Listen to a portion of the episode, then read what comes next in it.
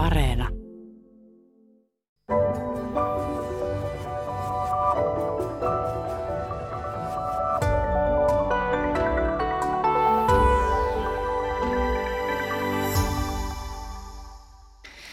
Ihmisiä kuolee joka päivä, joka tapauksessa, mutta koronavirus on tehnyt kuolemasta ikään kuin näkyvää siinä mielessä, että virus uhkaa, uhkaa meistä jokaista kaikkialla maailmassa.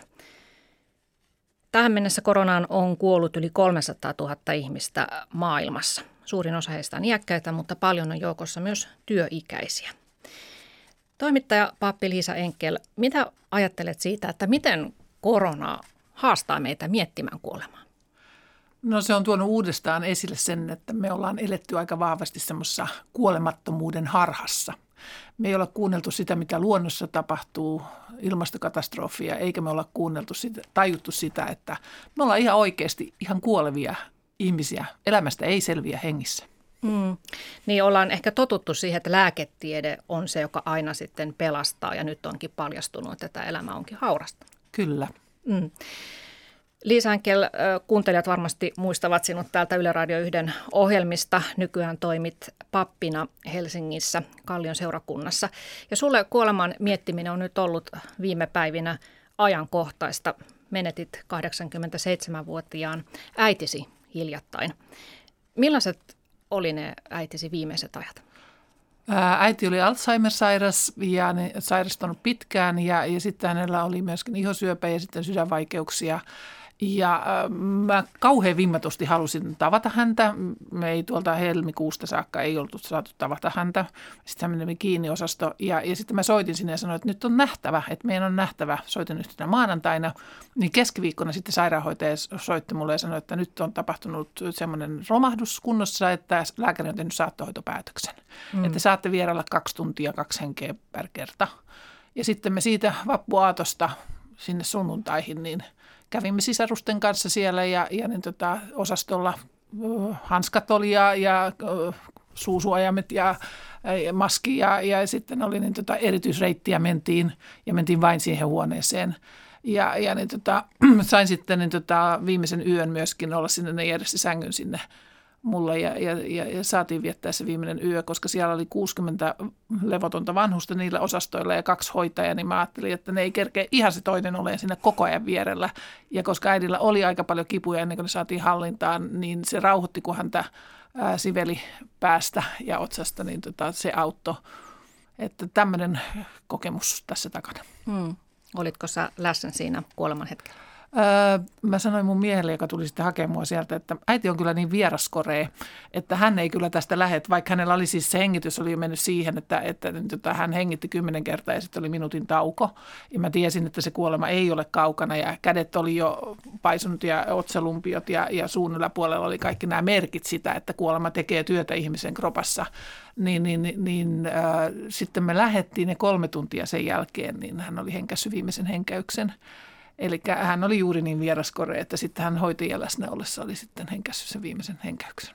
Hmm. No, muuttiko äitisi kuolema sun omia ajatuksia kuolemasta? Öö, mulla on vuodelta 2016 vastaava isäni kohdalta ja silloin oli myöskin hänen seurassaan ja silloin me istuttiin äidin kanssa sängyssä vieressä ja katsottiin, kun isän henki lähti.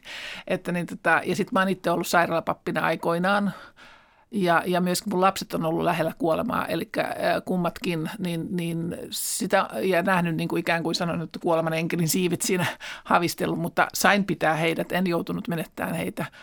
Ää, ja ja niin tota, sillä on kuolema niin kuin lähellä ollut. Mm. Ja, ja sitä, että tämä ei ollut mitenkään niin kuin semmoinen pelottava eikä erilainen. Se teki kipeää, kun äidillä oli niin paljon kipuja ennen kuin ne saatiin hallintaan erittäin hyvät hoitajat ja ta- takapäivystäjä lääkäri ää, tavallisessa Alzheimer-kodissa, niin, niin, tota, niin, niin sitten me saatiin ne hallintaan sitten ihan viime metreillä kylläkin. Ja sitten siinä oli vahva eksistentiaalinen kipu myöskin, jonka kanssa hoitajan kanssa puhuttiin siitä, että se ei ole vain se fyysinen, vaan siinä on se vahva henkinen kipu saattaa olla myöskin. Ja se taas on, en tiedä mistä kaikista asioista se taas johtui. Mm, aivan.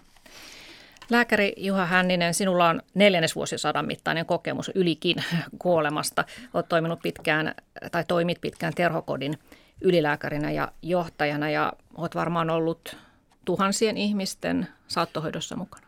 Mm, joo, no se, se et sinä aikana, kun olen ollut töissä, niin siellä on kuollut terhokodissa noin 10 000 ihmistä, että tietenkään en, en fyysisesti ollut läsnä jokaisessa läheskään. Mm. No, onko sun oma kuolemakäsityksesi muuttunut tämän koronaepidemian aikana jotenkin? Mm, mä oon huomannut itsessäni semmoisen uuden piirteen, tota, no, että mä olen käyttäytynyt ehkä sillä elämässä, että kaikenlaista voi tehdä, että tota, no, niin, ei tarvitse miettiä riskejä. Nyt se on tullut ikään kuin ihan tuohon lähelle. Se on ihan tullut kasvujen eteen. Että mm.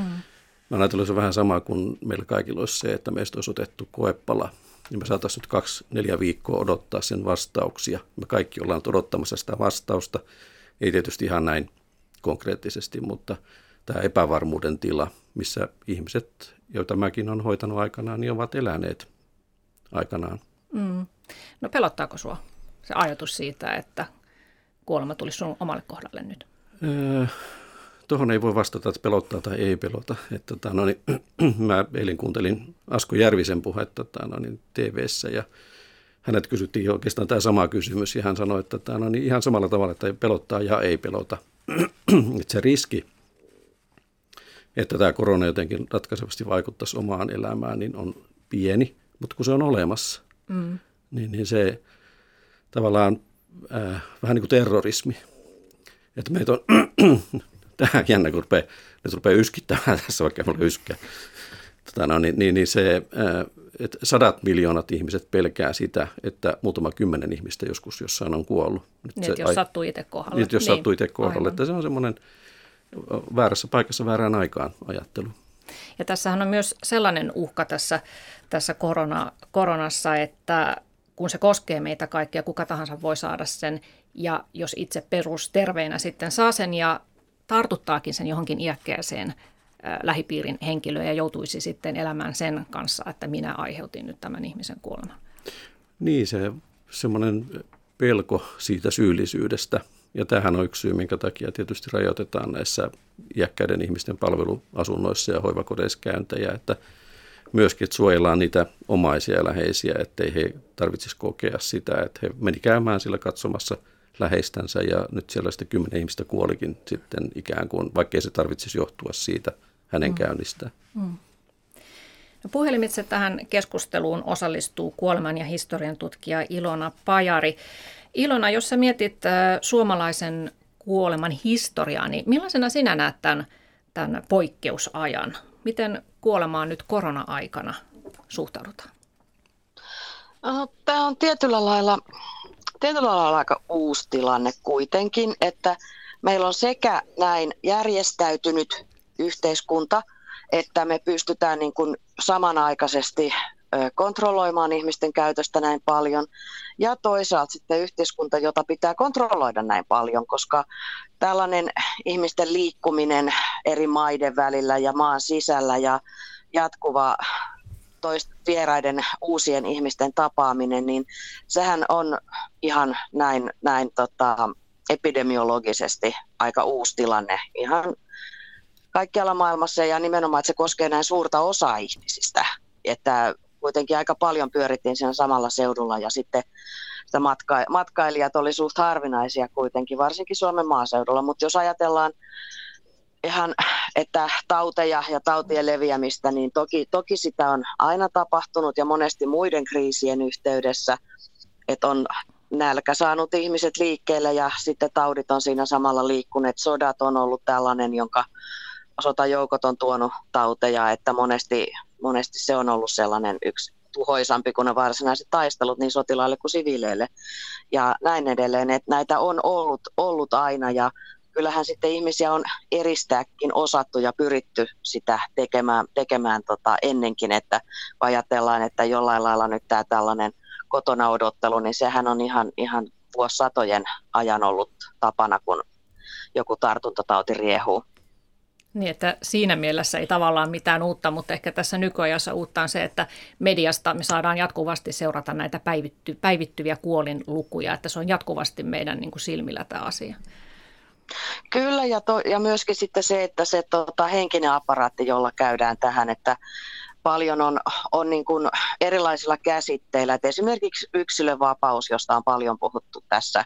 Ja ymmärrän se hyvin, siis tunnen suurta sympatiaa niitä ihmisiä varten, joilla on voimakkaat sosiaaliset tarpeet. Mut sitten, ja samaten sitten tämä uskonnon vähyys, että voi sanoa, että kirkon rooli on ollut aika pieni ja sen ymmärtää ihan, ihan siksi, että että se kuinka monelle ihmiselle se on, kirkko on tällä hetkellä sellainen auktoriteetti, jonka puoleen käännytään, mutta näinhän on aiemmin, aiemmin vielä 100-150 vuotta sitten ei suinkaan ollut, vaan kokoonnuttiin nimenomaan uskonnon, uskonnon merkeissä yhteen ja, ja rukoiltiin ja haettiin hengellistä opastusta ja nähtiin nimenomaan, että Jumala vaikuttaa jollain lailla tällaisiin asioihin. Hmm. Juha Hänninen. Niin oikeastaan tuo kirkon roolihan on ollut aika pieni myöskin koko ajan kuolema- ja saattohoidon kysymyksissä, että se on ollut ehkä tämmöisissä kuoleman seremonioissa sitten, jotka on liittynyt jo kuoleman jälkeisiin asioihin. Mm. Mutta että minusta kirkkoahan on kritisoitu jo pitkään siitä, että tämä, noin, se ei ole riittävästi ottanut huomioon. On tietysti olemassa sairaalapappeja ja muita, mutta että riittävästi sitä kuolemaan liittyvää, niin kuin se Liisa sanoi, sitä eksistentiaalista ahdistusta ja Joo. Että sinänsä tässä ei ole mitään uutta, että nytkin, nytkin kirkko on ihan hiljaa. Mutta se on jännä, jännä tässä näin kirkonkin edustajana, ja puhuin just tästä yhden sairaalapappikollegan kanssa, niin tota, se on jännä itsekin silloin, kun olin sairaalapappina, niin muistan sen, että, että en mä vielä niin kipeä ole, että pappia tarvittaisiin. Mm-hmm. Että, että pappia tavallaan peletaan, että pappi on ollut niin kuin kuoleman edustaja, mutta sitten taas toisaalta on, on, on se, että, että sairaaloissa, varsinkin kun on pappi, niin papin kanssa on, on helpompi puhua kuolemasta. Että omaisten kanssa on ehkä vaikeampi puhua kuolemasta ja lähestyvästä kuolemasta, mutta pappi on siinä suhteessa neutraali. Ja, ja ajatellaan ehkä, että papilla olisi välineitä käsitellä näitä asioita. Suurimmalla osalla ehkä on välineitä, papitkin on ihan ihmisiä ja meillä on jokaisella inhimillinen historia, mutta niin tota, tämä on kyllä mielenkiintoista ää, meidän julkisen kirkon hiljaisuus ollut tässä tässä näin, että kuolemasta pitää osata puhua ja, ja meillähän on tosiaan käsitteitä ja kyllähän saattohoidossa on pitkään Kirsti Aalto ja Irja Kilpeläinen ja kaikki tämmöiset vanhat tekijät, niin on ollut uranuurtajia siitä ja halunneet hospishoitoa ja halunneet tuoda sitä niin kuin, ja, ja tätä inhimillistä hoitoa ja painottaneet tätä mutta ne on ehkä tehnyt enemmän tuolla varjoissa sitä. Ja onhan tässä tälläkin hetkellä esimerkiksi Helsinki-apu Helsingissä ja muualla näissä paikkakunnissa, niin se on semmoista hiljaista apua, mitä erityisesti diakonit tekee, ja tämä soittoapu, kun soitellaan plus 70 ja sieltä tulee esiin valtavaa ää, yksinäisyyttä, ahdistusta ja, ja tämmöistä myöskin sen fyysisen ruoka-avun myötä. Että niin tota, et se on ehkä, kirkko pitää liian mataraa profiilia näistä omista hyvistä teoistaan. Niin, se on varmaan niin, että itse pitää sitten osata hakea, että sitä löytyy sitten kirkon piiristä, kun tietää ne väylät, mutta se ei niin kuin näy sille tavallaan ehkä tässä julkisessa keskustelussa niin paljon. Se on ihan hyvä, kun mainitsit Kirsti Aallon, että tota, no, niin hän on ollut merkittävä niin kuin kirkon sisällä toiminut henkilö tässä. Toinen on sitten yhteisvastuukeräys ja siellä Tapio Pajunen, joka on, on pitänyt tätä saattohoitokeskustelua yllä ja, ja mähän olin itse vetämässä tätä yhteisvastuukeräyksellä tuotettua saattohoitohanketta 2014-2017. Hmm. Että kyllä siellä tietysti tehtykin on, mutta, mutta niin kuin sä sanoit Liisa, tämä julkinen keskustelu ja tämä, niin kuin, se on ollut ehkä vähäistä. Niin. No Ilona Pajari, kun olet tutkinut suomalaista kuolemaisen historiaa, niin missä vaiheessa tapahtui se muutos, että ikään kuin se kuoleman asiantuntija ei olekaan pappi, vaan se saattaa olla lääkäri tai useimmiten ehkä vuorossa oleva lähihoitaja? Että siitä on tullut no, lääketieteellinen tämä, asia. Tämähän on, on sellainen iso, iso murros, murros ollut nimenomaan se, että keneltä kysytään kuolemasta ensiksi. Ja se on hauskaa, että meillä on studiossa lääkäri ja pappi, koska, koska niin. tota, nimenomaan oman juuri se, että kun Ö, oikeastaan kun nämä lääketieteen saavutukset, saavutuksista usein puhutaan, että kun alkoi olla sitä ja tätä, mutta ennen kaikkea, että kun se lääkäri oli ylipäänsä saavutettavissa, että terveydenhoitajathan on ollut ensin juuri ne. Suomessa monellakin seudulla ne on näitä terveystaloja perustettiin ja tota, oli tarjolla sitä asiantu- lääketieteeseen pohjaavaa asiantuntemusta ja varsinaista lääkäriähän ihmiset on nähneet aika jälleen kerran lyhyen aikaa, että sairaalalaitoksen pystyttäminen Suomeen 1960-luvulta alkaen, siis nimenomaan keskussairaalaverkon, niin toi sitten tämä lääketieteen toden teolla. Ja silloin nimenomaan tämä sairaalassa kuoleminen, jos ihan muistan gradua varten piirsin tilastokäppyrän tästä, niin lähtee sitten voimakkaaseen nousuun. Ja se on mikään jännä, että tuohon aikaan saatettiin puhua kotona kuolleesta ihmisestä jopa heitteille jätettynä, että kyllä, kyllä sairaalaan pitää päästä kuolemaan. Että se oli, se oli niin kuin tämmöinen merkki siitä, että ihmisestä on pidetty huolta, kun nykyään taas sitten sairaalakuolema monesti on semmoinen kriittinen piste, mikä, mikä tietysti ei ole välttämättä aina ihan oikein, että on asioita, joita ei voi hoitaa kotihoidossa, ja sitä, sitä ei niin kuin ehkä aina hahmoteta. Mm. Täällä Juha Hänninen ja Lisa Enkel nyökyttelivät Ilona sun puheenvuorolle. Mm-hmm. Mä ajattelin äh, myöskin, jos mä ajattelen sitä, että terveydenhoitajat, niin sitä ennen diakonissa ja, ja, ja seurakunnissa oli niitä, jotka kulki siellä kuolevia sairaiden äh, tykönä siellä kotona ja sitten se siirtyi, yhteiskunta otti va- äh, näitä kirkon tekemiä tehtäviä niin tota, yhä enemmän hoitoonsa ja, ja niin tota, se on kyllä tämä, että, että saako kuolla ja missä vaiheessa tehdään se päätös, niin se mua kiinnostaa, että, että hyväksyykö sairaanhoidossa se, että, että onko se tappio se kuolema vai onko se, mikä se kuolema tämän hetken terveydenhoidossa, sairaanhoidossa on. Me puhutaan terveydenhoidosta, mm. kun kuitenkin me ollaan täällä ja, ja, ja kukaan ei pääse kuoleman ohi meistä, vaan me ollaan niin kuin, me kuollaan täällä. Mm. Ja samalla lailla kun me synnytään täällä, ja, ja syntymä voi olla tosi erilainen, niin kuin se oli hauska, kun me juteltiin hoitajien kanssa siinä äidin kuolevien ääressä, niin, niin kuinka kuolema on todella yksilöllinen. Et sitä ei voi sanoa, että kaikki kuolee, ja kun pelätään koronakuolemaa, niin, niin se kuorema, koronakuolemakin on yksilöllinen, yhtä yksilöllinen kuin, kuin, kuin äh, muukin kuolema, ja samoin kuin syntymä, että, ja, ja kumpaankin kuuluu kipuja. Mm. Joo, oikeastaan Tässä... jos puhutaan niin kuolemisen lääketieteellisestä haltuunottamisesta, niin sehän tapahtuu varsinaisesti vasta 2000-luvulla. Ja nyt kun ruvettiin, eli siihen saakka ajateltiin, että totta kai ihmisiä kuolee ja sitä pyritään estämään, mikä on lääketieteen yksi tehtävä, niin vähentää kärsimystä ja estää ennenaikaista kuolemaa. Mutta että nyt tämän palliatiivisen saattohoidon kehittymisen myötä, niin nyt 2000-luvulla niin lääkärit on ruvennut kiinnostumaan siitä hyvästä kuolemasta ja miten voidaan niin kuin sellaisia kuolemia, joita ei pystytä mitenkään jarruttamaan, estämään, miten sitä voidaan tehdä jotenkin rauhallisempi ja kivuttomampi. Vasta nyt 2000-luvulla? No varsinaisesti 2000-luvulla. Silloin tässä on alkanut koulutusjärjestelmät, nyt ei lääkäreitä ruvettu kouluttamaan. Nyt meillä on aika paljon osaavia koulutettuja lääkäreitä ja samaten kiinnostus siihen niin on ollut ihan, että silloin kun mä aloitin 93, josta on todella siis kauan, niin, niin silloin se oli jotenkin tämmöistä vähän – feminiinistä ja semmoista vähän niin kuin semmoista oikeat lääkärit lensi helikopterilla pelastamaan ihmisiä ja sitten me saat, tai minä ja muutama muu saattohoitolääkäristä puuhasteltiin siellä kuolevien kanssa. Mm. Ja nyt edelleenkin niin saattohoidostahan on olemassa suosituksia, mutta ei mitään varsinaisia määräyksiä, että miten laitoksissa pitäisi sitä suunnitella. Puhutaan kohta saattohoidosta lisää, mutta oliko sulla kuolemantutkija Ilona Pajari vielä, halusit ehkä sanoa tähän jotakin? Mul, joo, oikeastaan kumpaankin sellainen kommentti, että just tästä kuoleman yksilöllisyydestä, niin se mikä tässä koronakuolemassa ehkä myös pelottaa on se, että koska siitä ei sen teho, tehohoidetun luonteen vuoksi ja eristet, eristet, eristämisen vuoksi pysty tekemään oikein yksilöllistä sillä tavalla, että siinä olisi läsnä ne henkilöt, jotka haluaa, tai että se olisi millään tavalla sen tapainen juuri kun itse haluaa. Siis tuskallinen se ei välttämättä ole, koska tuubisuussa ollaan, ollaan nukutettuna, näin on ymmärtänyt. Mutta juuri se, että, juuri se, että tota, tavallaan se ajatus, että ollaan, ollaan siellä niin kuin lai, lait, laitoksessa, laitteissa ja myöskin, että ollaan massaa, yksi niistä monista – niin mm. se, tai nimenomaan Suomessahan nyt tämä määrät on pysynyt hyvin pieninä, mutta maissa, joissa kuolleet on kymmeniä tuhansia, niin muuttuuko silloin se ihmisen kuolema, että jaa, se oli niitä.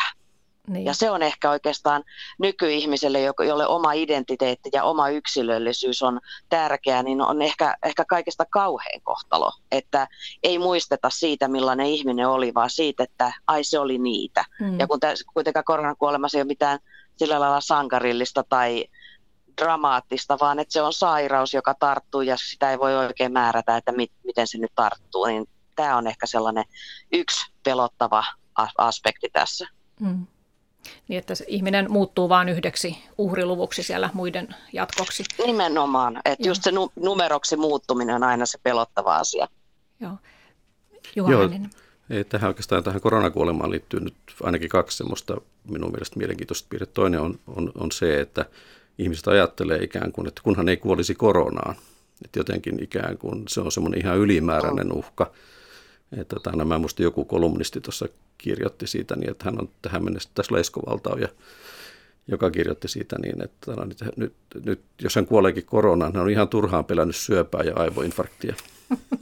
Niin. Ja sitten toinen piirre on se, että tämä on niin kuin, tuossa varsinkin alkuvaiheessa niin tätä ikään kuin demonisoitiin tätä koronakuolemaa, että se on ihan kamala. Ihmiset tukehtuu ja se on hirvittävän kivuliasta ja hirvittävän vaikeata. Mutta kun olen keskustellut kollegoiden kanssa, niin nimenomaan valtaosa kuolleista on ikäihmisiä, sanotaan yli puolet on, on ikäihmisiä, jotka kuolee ikään kuin normaalin keuhkokuumekuoleman niin kuin ennenkin. Mm. Että he hiljaisesti, rauhallisesti – lääkittynä pystyy kuolemaan kivuttomasti ja kokematta mitään tukehtumisen tunnetta ja ilman saa tehohoidon tarvetta.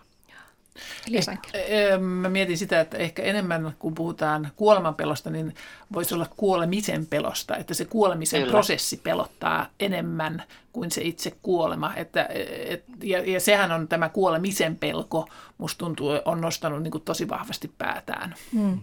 Tuossa sano, on. Joo, sano vaan Ilona.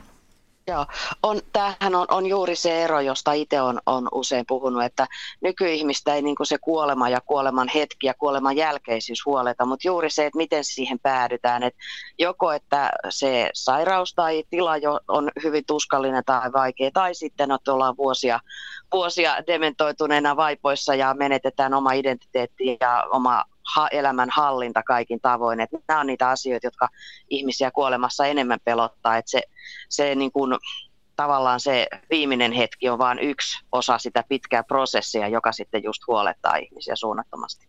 Mm. Niin ihmiset haluaa elää vanhaksi, mutta eivät halua sitten sitä, että se elämä pitkittyisi Hyviä siellä. vuosia. Niin, aivan. On. Joo. Ja sitten tämä jännä tämä ihmisen harha siitä, että me pystytään hallitsemaan elämää. Mm. Että eihän me pystytä hallitsemaan sairauksia, ei me pystytä hallitsemaan oikeasti. Meillä on ollut tämmöinen ihmeellinen kuvitelma, että ihminen pystyy hallitsemaan elämää. Ja, ja tähän myös pystyisi päättämään, että miten hän kuolee. Mm. Niin, tätähän voitaisiin mm. laajentaa tätä keskustelua, että nyt kun me pelätään jotakin yhtä koronavirusta, niin kuinka monta muuta tappavaa virusta pelkästään meillä on maailmassa, kuinka paljon ihmisiä kuolee nälkään, kuinka paljon kuolee tuberkuloosiin. Ja sitten tavallaan tämä yksi pilapiirros, jonka näin vastikään se, että siinä COVID on ensimmäinen aalto, lama on toinen vielä isompi aalto ja ilmastonmuutos on kolmas vielä isompi aalto. Uh-huh. Että tämä epävarmuus ei ole meiltä niin kuin tässä loppumassa. Niin. Tuossa sanoit Liisa aikaisemmin että kysymyksen, että saako kuolla. Ja kun puhuttiin etukäteen puhelimessa, niin kerroit, että vuonna 2016, kun veit isäsi palvelutaloon, niin sun ensimmäinen kysymys oli, että saako tässä talossa sitten kuolla? Joo, itse asiassa 2014, kun he muutti palvelutaloon, niin, niin se oli mun ensimmäinen kysymys tarkistaa, kun mä muistan Minna Lindgrenin Hesarin artikkelista aikoinaan, kun hän kertoi isänsä vaiheista, niin, niin, niin tota, silloin ei ollut lupaa kuolla, mutta, mutta nyt se on muuttunut sillä tavalla, että, että kummassakin paikassa, ensin tässä äh, palvelutalossa, niin niin, niin vastattiin, että kyllä, täällä saa kuolla ja isäni sai kuolla siellä. Ja myöskin tässä Alzheimer-yksikössä, missä äitini oli viimeiset kaksi vuotta, niin, niin sielläkin kysyin ja tarkistin moneen kertaan, että kai täällä saa kuolla, koska ajattelin, että se, että, että, että muistisairas, joka pystyy liikkumaan loppuun saakka ja, ja sitten romahti, niin, niin tota, kuinka tärkeää se on, että hän saa ää, niistä ihmistä, jotka hänelle tuli läheiseksi sitten näiden parin vuoden aikana, koska me kadottiin, tyttäret katosivat hänen maailmastaan, niin, niin, niin, tota, niin kuinka tärkeää se oli, että hän sai olla niiden silloisten läheisten ihmisten seurassa. Mm. No, Suomessa kuoli maaliskuussa 3600 yli 70-vuotiaista ihmistä ja, ja yleisimmät kuolinsyyt ovat, että on ollut erilaisia verenkiertosairauksia, syöpää ja yhä useammin syynä on Alzheimer. Ja itse asiassa näitä kuolleita oli maaliskuussa vähän vähemmän kuin vuotta aikaisemmin, tosin ei ole ehkä ihan vielä päivittynyt nämä luvut. Mutta kun siis 3600 yli 70-vuotiaista on kuollut maaliskuussa joka tapauksessa – ja nämä on sellaisia lukuja, joita ei julkaista päivän lehdissä. Niistä ei puhuta. Niin miksi juuri koronaan kuolemista sitten yritetään kaikin tavoin välttää? No tämä on tietysti se uusi tauti, jota me emme tunne, että mitä se aiheuttaa ja yritetään rajata sitä. Ja tämä on globaali ongelma, että, että siinä mielessä, vaikka tämä on mittasuhteiltaan ehkä ainakin Suomessa toistaiseksi tämmöinen pienempi, niin se tuntemattomuus ja epävarmuus on se, minkä takia. Mutta sitähän on kysytty, että, että no, niin se suunnilleen tämä puhutaan tämmöistä laatupainotteisista elinvuosista, mikä on tässä tilanteessa, että se on eettisesti ongelmallinen käsite, mutta että se koronapotilaan kohdalla se maksaa suunnilleen puoli miljoonaa, joka no, niin ei minkään muun taudin kohdalla semmoista summaa käytettäisi niin kuin tämmöiseen ihmisen elämän jatkamiseen ja ylläpitämiseen. Että siinä mielessä tämä on hyvin poikkeuksellista, mutta kun tämä on tämmöinen globaali, kaikkia uhkaava, epämääräinen tilanne, niin nyt sitten on mm. pakko vähän tehdä enemmän. Mm. Ja se, mikä Jos mä itse haluaisin Haluaisin muistut, muistuttaa, että näitä riskiryhmään kuuluviahan ei ole ainoastaan yli 70-vuotiaissa, vaan myös nuoremmilla on sellaisia sairauksia. Esimerkiksi jos ajatellaan vaikka henkilöä, jolla on diabetes ja sydämen vajaatoiminta, niin, ja hän saisi koronaviruksen, niin sit siinä olisi erittäin paljon semmoisia vaikeuttavia tekijöitä. Ja, tämän, ja sitten samaten elinsiirtopotilaat on yksi tällainen, puhun ihan, ihan lähipiiristä tuntemista ihmisistä, jotka on eristyksissä tämän takia, ja työikäisiä ihmisiä. Eli siis se, että tavallaan tässä on julkisessa keskustelussa niin kuin polarisoitunut tämä, että miksi me suojelemme vanhuksia. Mm. Kyllä, kyllä me se, että, se, että van, vanhuksilla on no, no moni 70 ei halua tulla kutsutuksi vanhukseksi, mutta puhutaan nyt 890 niin toki heillä on erilainen tilanne kuin nuoremmilla, mutta se, että ja heidän kuolemariskinsä on suurempi, mutta kyllä me tässä suojellaan ihan kaikenikäisiä ihmisiä, et ei se ole niin kuin, että vaan, vaan yli 70 kuolee ja kaikki muut selviää pienellä flunssalla, siis se ei vastaa ensinnäkään todellisuutta, todellisuutta, mitä tiedetään sairaudesta ja sitten on myöskin näitä riskitekijöitä nuoremmilla ihmisillä. Et tämän, tämän haluaisin tuoda esille, että missään tapauksessa me ei voida puhua vain ikäihmisistä nyt, nyt ja heidän elinvuosistaan, vaan myöskin siitä, että, että tota, tämän tai jos, jos kyse olisikin vaan siitä, että tämä, tämä tota, on vaaraksi ainoastaan ihmisille, jotka on täyttänyt jonkun maagisen luvun, niin silloinhan, silloin varmasti toimittaisiin eri tavalla, mutta kun tässä ei ole vaan kyse siitä. Tähän on tietysti tämmöinen kulttuurinen ja terminologinen muutos. Nyt me aikaisemmin puhuttiin vanhoista ihmisistä ja sairaista ihmisistä, me puhutaan mm. riskiryhmistä. Ja se muuttaa niin kuin meidän suhtautumista jo ihmisiin. Että jos nyt ajatellaan, että tavallaan se on muuttanut jo että yli 70-vuotiaat ovat riskiryhmäläisiä. Ja tavallaan se saattaa johtaa jopa siihen, että niin kuin on nähnyt joskus kadulla, että pelätään, että nämä on, nämä on niin kuin riski, nämä yli 70-vuotiaat on riski muille.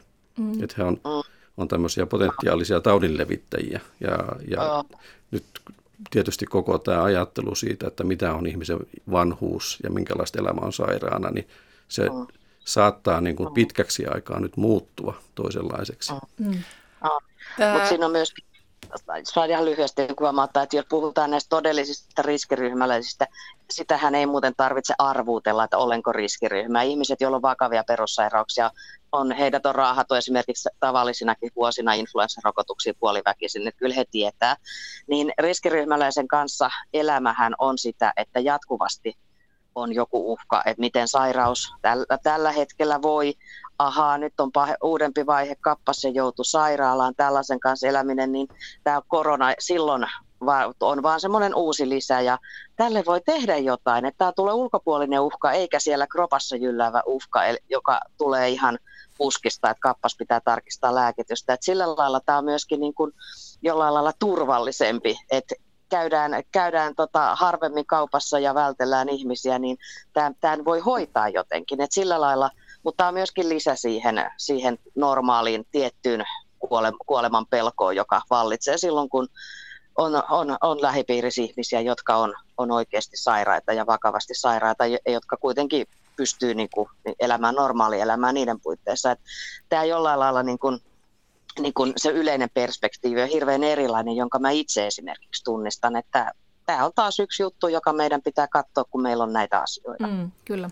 Suojelu on tosi tärkeää ja näiden risk, niin sanottujen riskiryhmien riskiryhmiin kuuluu eri ikäisiä, mutta sitten mä mietin tässä suojeluvimmassamme, joka meillä on niin kuin ylikorostunut ja varsinkin median korostuksen myötä, niin, niin, niin tämä kuolemanpelko, niin onko se muuttumassa elämänpeloksi? Ja se on niin kuin surullista, jos se muuttuu elämänpeloksi ja, ja mä kuulen toisinaan tätä näin, että, että jos vanhemmat esimerkiksi tässä kuolemanpelossaan, josta, joka on muokkautumassa elämänpeloksi, niin suojelevat lapsia niin, että omia lapsiaan, ää, terveitäkin lapsia niin, että ei saa kontaktoida muihin ja, ja tällainen näin. Että, että tässä on niin tämmöisiä tosi herkkiä, että jokainenhan meistä voi olla siis tässä ajassa niin tuntematon joukkotuhoja jos käyttää näin voimakasta mutta, ää, ilmaisua, mutta se, että, että, että meillä on vastuu – että miten me käyttäydytään tässä yhteisössä ja miten me pidetään huoli. Tässä on hirveän vahvoja arvokysymyksiä, jotka tavallaan tämä on tuonut esiin tämä koronavirus, että miten me kohdellaan toisiamme, mikä on ihmisen arvo, miten, miten saa kohdella toisia ihmisiä. Että niin mä ajattelen näitä vanhuksia, jotka on hoitolaitoksia ja, ja muita, jotka on eristyksessä, heillä on ihmisarvo ja heillä on edelleenkin itsemääräämisoikeus. Ja, ja näitä arvoja tällä hetkellä loukataan aika vahvasti siinä suojelun merkityksessä. Suojelu on ihan hyvä, mutta tässä pitäisi miettiä, miettiä ja tehdä vahvasti tätä arvokeskustelua nostaa esiin nyt. Mm. Niin siellä tietysti suojellaan hyvin monia ihmisiä, ei pelkästään sitä yhtä riskiryhmäräistä, vaan kaikkia hänen ympärillään olevia. Ja, ja että tässähän aika paljon on sitten tämmöisiä sattumatekijöitä, että väärässä paikassa väärään aikaan. Mä just sanoin, että mä olin tammikuun lopulla Tirolissa, onneksi en ollut kuukautta myöhemmin, Mä olin tota, noin, niin, maaliskuun alussa niin Kaihon Karavaanin konsertissa, onneksi en ollut naistenpäivän konsertissa. Että tota, niin tämä, tämä on, niin kuin kuvastaa sitä, että tota, noin, niin missä minkälaisessa tilanteessa me nyt eletään. Puhumme siis kuolemasta. Tässä oli äsken äänessä lääkäri Juha Hänninen. Lisäksi täällä on studiossa toimittaja pappi Liisa Enkel ja puhelimen päässä on kuolemantutkija, historian tutkija Ilona Pajari. Ö, Liisa sanoi tuossa, ja sulla on tietysti tuoretta kokemusta äitisi viimeisistä ajoista siellä Alzheimer-kodissa, että, että suojellaan, tai että on vähän joku suojeluvimmaakin, ja että siellä ehkä ei pystytä hoivakodeissa enää takaamaan ihmisarvoista elämää näille, näille ihmisille. Ja, ja tota, tilastojen mukaanhan, kun ihminen viedään hoivakotiin, niin hänellä on keskimäärin kaksi vuotta joka tapauksessa elinaikaa. Niin oletko sitä mieltä, että nämä tiukat eristämistoimet on olleet sitten liian tiukkoja? No mä mietin just, Alzheimer on niin monimuotoinen sairaus myöskin ja siinähän on eri vaiheita, mutta siinä vaiheessa, kun se on tavallaan alussa ja silloin, kun vielä tunnistetaan läheisiä ja, ja e, on joutunut esimerkiksi hoivakotiin e, ja Alzheimer-kotiin eikä saakaan tavata niitä tuttuja läheisiä, niin mä, se, se ahdistus – saattaa olla aivan hirvi, hirvittävä. Ja myöskin palvelutaloissa, palvelutalot on hieman erilaisia, koska siellä ihmiset asuu omissa asunnoissaan. Niin kuinka monessa palvelutalossa he on täysin suljettuja sinne omiin asuntoihinsa, eivätkä saa tavata ketään niin, niin tavallaan ja, ja se kasvava yksinäisyys, se kasvava irrallisuus, se kasvava, ja, ja sitten kun he ei osaa enää välttämättä käyttää ää, näitä moderneja laitteita, ja, ja niin tota, hoitohenkilökunta on raja. Hoitohenkilökunta tekee niin huikeata työtä tällä hetkellä ja yrittää tehdä parhaansa ja tekeekin parhaansa, että en yhtään epäile sitä, että, että he pistää kaikkensa likoon, eikä heillekään voi tuottaa sitä syyllisyyttä, että tauti lehtisi leviämään siellä, mutta meidän olisi, täytyisi löytää nyt kesäksi joku ratkaisu, että se inhimillisyys ja ihmiset saisivat tapaa toisille. Että kun meillä on mielikuvitus keksiä vaikka millaisia ratkaisuja muihin, niin eikö meillä nyt voisi käyttää mielikuvitusta, että miten me luodaan mahdollisuuksia inhimillisille kohtaamisille ja rakkaiden tapaamisille? Musta mun ymmärryksen mukaan se on jo alkanut. Että tämä on, nyt on jo, nyt niin kun hallitus on lievensi jo suositusta, että yli 70-vuotiaat voivat tavata muita ihmisiä mielellään ulkotiloissa. Ja näissä hoivayksiköissä niin pääsee jo tapaamaan ulkotiloissa sellaisia mm. ihmisiä, jotka pystytään tuomaan sinne ulos. Ja on erilaisia sitten, tapaamiskontteja. Ja no se kontte, siis, ja on niitä kontteja, nyt jos meillä on kymmeniä tuhansia ihmisiä, niin ei meillä voi olla kontteja niin kuin kaikille. Mutta mm. tota, no, niin, niin kuin Liisa tuossa kerroit, että sut kuljetettiin omaa reittiä tai ikään kuin semmoista suojattua reittiä siihen yhteen tilaan sinne oman vanhemman luokse, niin tämähän on tietysti jo nyt varmaan mahdollista. Mm. Ja sitten voi tietysti ajatella, että mitä Ruotsissa on tapahtunut, että täältä katsottuna vaikuttaa siltä, että kun siellä on, ei ole tehty tämmöisiä näin tiukkoja järjestämistoimenpiteitä ja, ja määräyksiä ja suosituksia, niin siellä on sitten kuollut tällä hetkellä yli 3600. Mutta mä sanoisin siellä, että mikä siellä on hoitajatilanne myöskin, että siellä on mm. huomatta, hu- hyvin paljon erilaisempi hoitajatilanne ja millä koulutuksella hoitajat pääsee ja millä se, että, että mä sanoisin, että kyllä meillä Suomessa on niin kuin todella ammattilaiset hoitajat ja siinä ho- ho- hoitamaan ei pääse kuka tahansa. En väitä, että Ruotsissa pääsisi, mutta mä sanoisin, että meillä kriteerit hoitajille on aika kovat ja he tekevät parhaansa ja heillä on nämä suojautumiset. Että semmoista välinpitämättömyyttä en sanoisi, että suomalaisissa hoito, hoitoyksiköissä on missään suhteessa. Ja se on nyt tämä hoi- hoivakriisin jälkeen, niin kun silloin moitittiin, että tämän on huonoa hoitoa näissä yksiköissä, tämän, niin nyt on niin kuin omakohtaisesti läheisen, että miten hienosti nämä hoitajat ottaa huomioon omaiset ja, ja miten ne pärjää tässä tilanteessa. Että mä olen samaa mieltä, että Suomessa se osaaminen on korkeatasosta?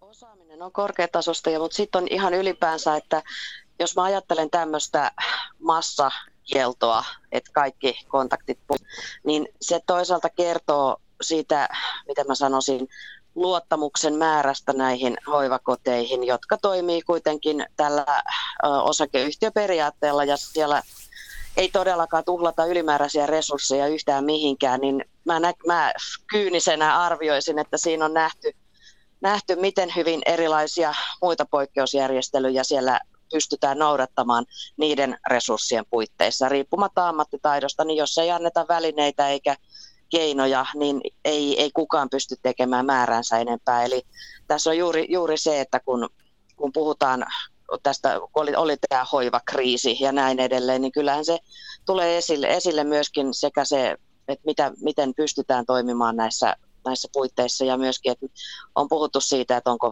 varusteita ja välineitä ja näin edelleen. Ja se juuri jollain lailla niin kun tulee selkeästi esille, että mitä tapahtuu, kun nämä laitokset pyrkii tuottamaan voittoa eikä ensisijaisesti hoivaa. Ja se, se niin kun sinänsä niin kun näyt, näyttäytyy just tämmöisinä kieltoina, että kaikki pois. Mm. Yksi, mikä mua on hirveästi kiehtonut tässä yli 70-vuotiaiden tapaamiskielossa, että eihän se, sehän on ollut koko ajan suositus.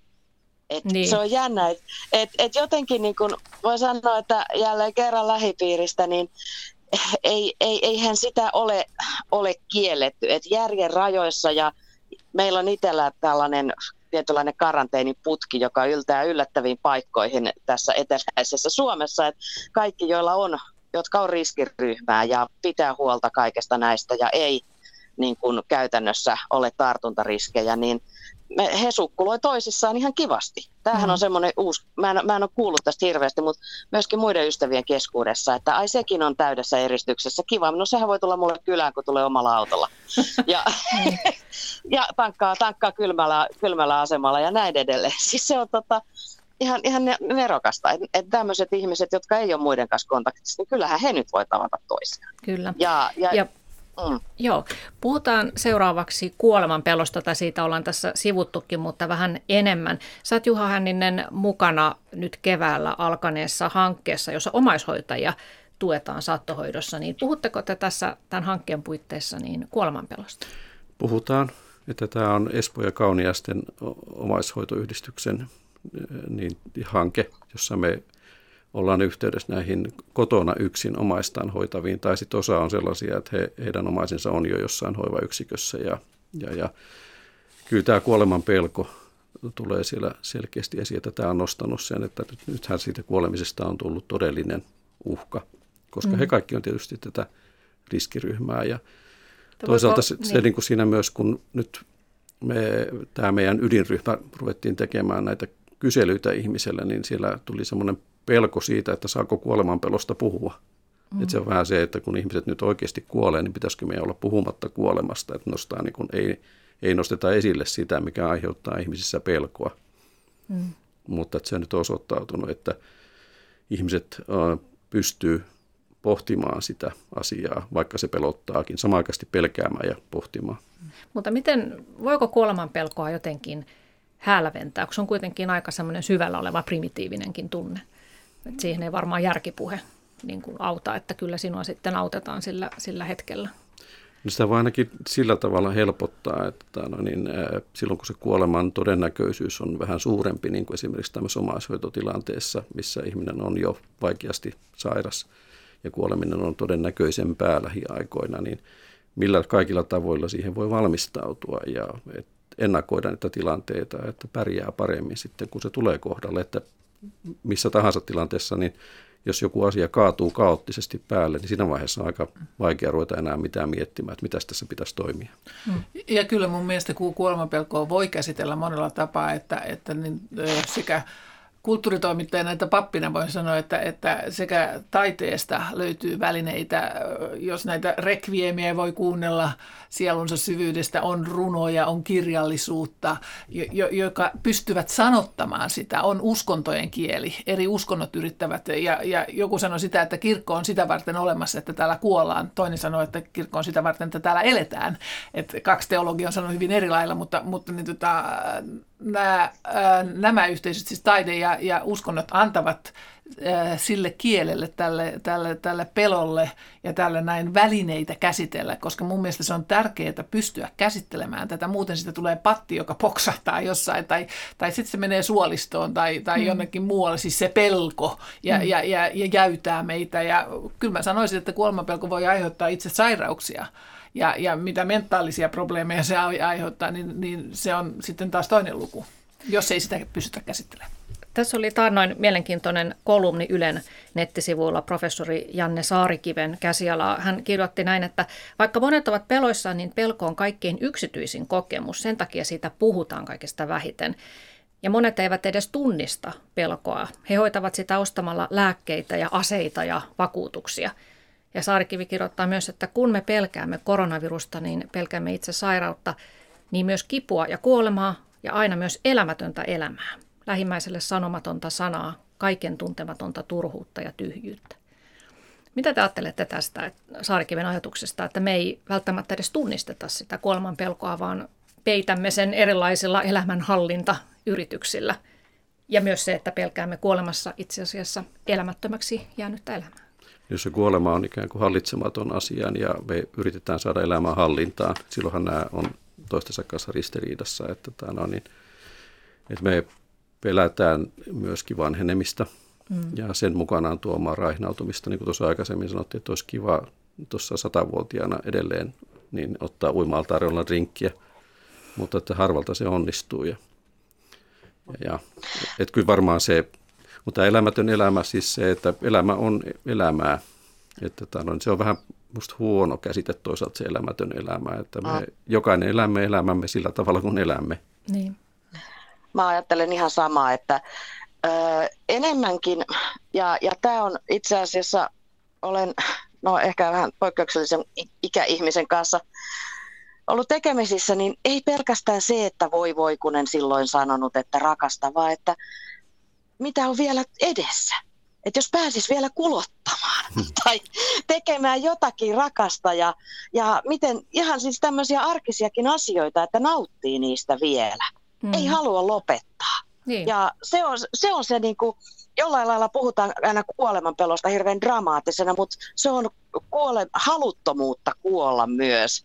Ja mm. se ei tarkoita aina, että on joku bucket list, että pitää kiertää maailma tai hypätä benchihyppy, vaan ihan tavallisia asioita, että on mukava herätä aamulla ja keittää kahvit ja ei haluaisi luopua niin, siitä. kun elämä on niin mukavaa, niin ei siitä haluaisi luopua. Niin, elämä ja nimenomaan. Meis... Tämä on just se, ja my- myös kun puhutaan siitä, haluaako ihminen jo kuolla, kun hän on niin iäkäs, niin eihän se välttämättä se ikä sitä tai se, että elämänpiiri on rajoittunut. Siinä voi olla vielä jotakin, joka pitää kiinni ja haluaa ehdottomasti nähdä, mitä tapahtuu.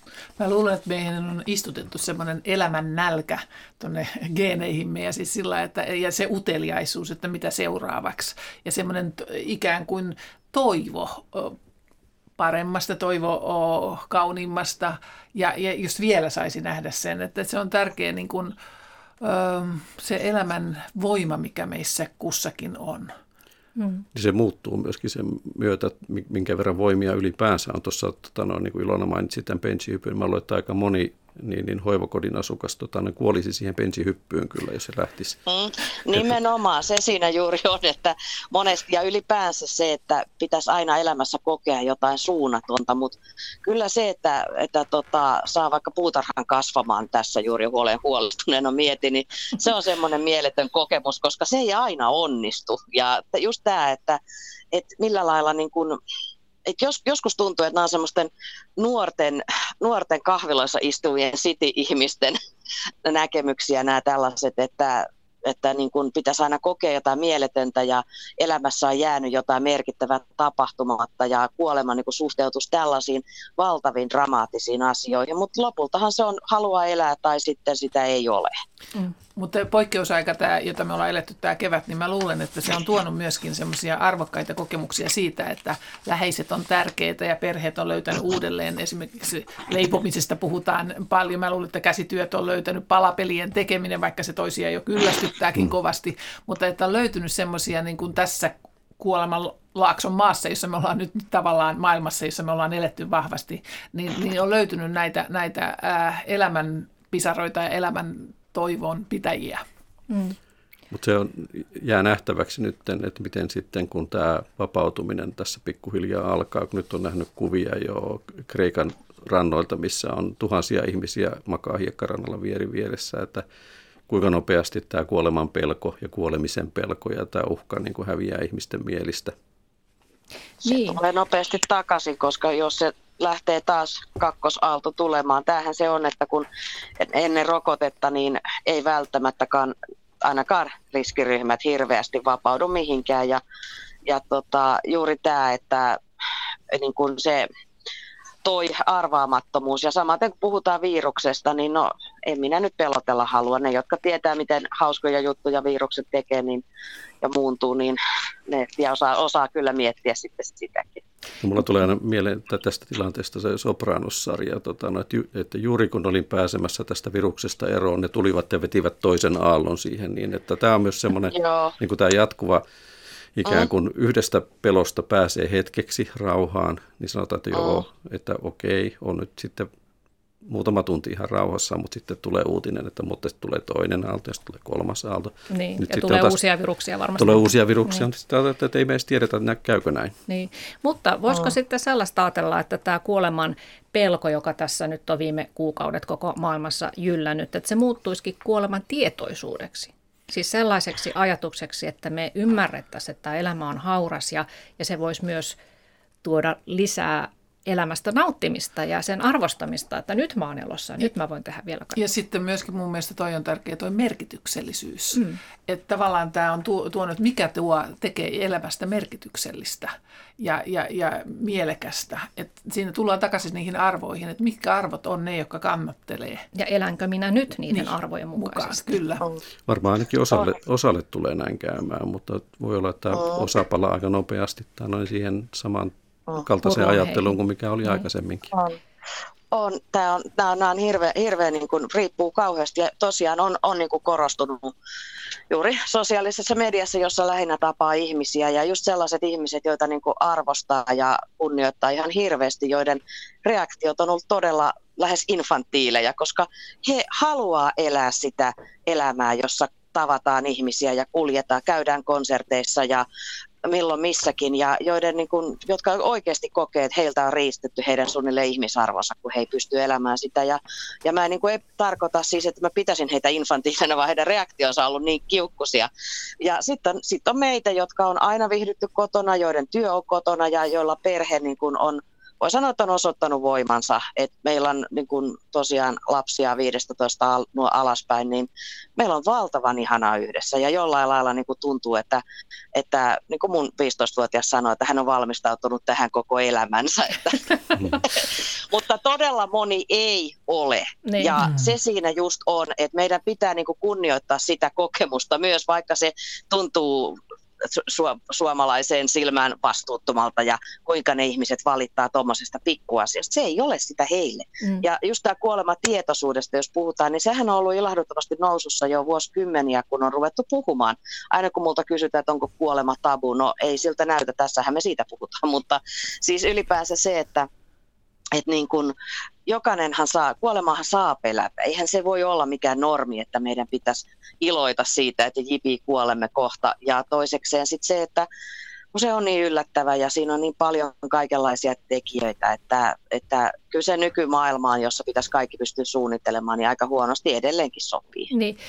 Kuolematutkija Ilona Pairi, lyhyesti vielä haluaisin kysyä sinulta sitä, että kun tosiaan usein sanotaan, että nyt modernina aikana niin kuolema on pyyhkästy meidän näkyviltä pois ja se tapahtuu jossakin laitoksissa ja me kuvitellaan olevamme kuolemattomia, niin onko sitten joskus ennen vanhaan, ennen modernia aikaa, niin, niin onko se kuolema sitten ollut oikeasti jotenkin luontevampi osa elämää vai onko se pelkkä myytti ajatella niin, että, että jotenkin no. entisaikoina se olisi ollut jotenkin enemmän osa tätä normaalia elämää?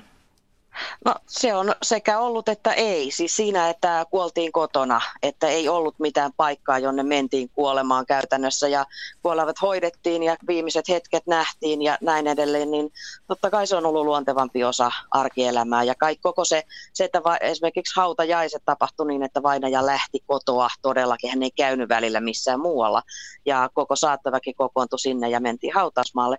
Mutta kun ajattelee sitä uskonnon ja uskomusten valtavaa valtavaa kokonaisuutta, jolla kuolemaa pyrittiin hallitsemaan, niin olihan se pelottava. Kalma saattoi tarttua ja tuoda uuden taudin jollekulle ja myöskin ajateltiin, että kuolema vaani ja vainaja saattaa, jos jää toinen silmä auki, niin katsoa sillä silmällä seuraajaa itselle ja kaikenlaisia pelkoja liittyi siihen, mutta sitä varten oli juuri näitä rituaaleja ja uskomuksia, että kun niistä luovuttiin, niin kuolema jäi. Ja siitä se tämmöisen niin kuin modernin ihmisen kuoleman pelko juontaa juurensa. Ja nyt on paljon tämmöistä uususkonnollisuutta ja tutustutaan erilaisiin uskontoihin, niin ne on keinoja löytää jälleen kerran jotain tukea siihen, että voisinko ajatella kuolemasta näin, koska se ajattelematta jättäminen siihen ei auta. Se on ihan mm. varmaa. Näin. Ö, mitä ajattelet, Liisa Enkel? Sä toimit pappina nykyään ja, ja olet nyt todistanut monempien vanhempienkin poislähdön, niin mitä siinä kuolemassa tapahtuu? Mihin ihminen menee? No mä ajattelen sillä tavalla, että, että se on Jumalan juttu.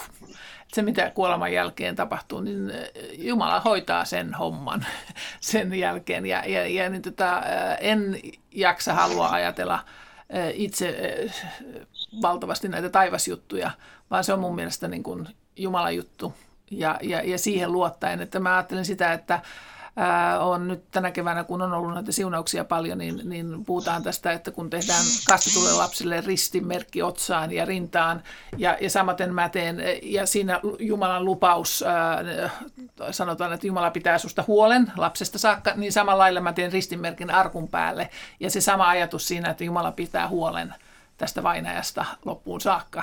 Että se, on niin kuin, että se, se, se ei lopu siihen, kuolemaan tämä huolenpito, vaan se kantaa yli rajan. Kiitoksia Liisa Enkel, Juha Hänninen ja Ilona Pajari tästä keskustelusta, jota oltaisiin voitu jatkaa, mutta aika on aina rajallinen, niin kuin se on koko elämässäkin. Oikein paljon kiitoksia teille kuuntelijat ja jälleen sitten tiistaina uusin aihein.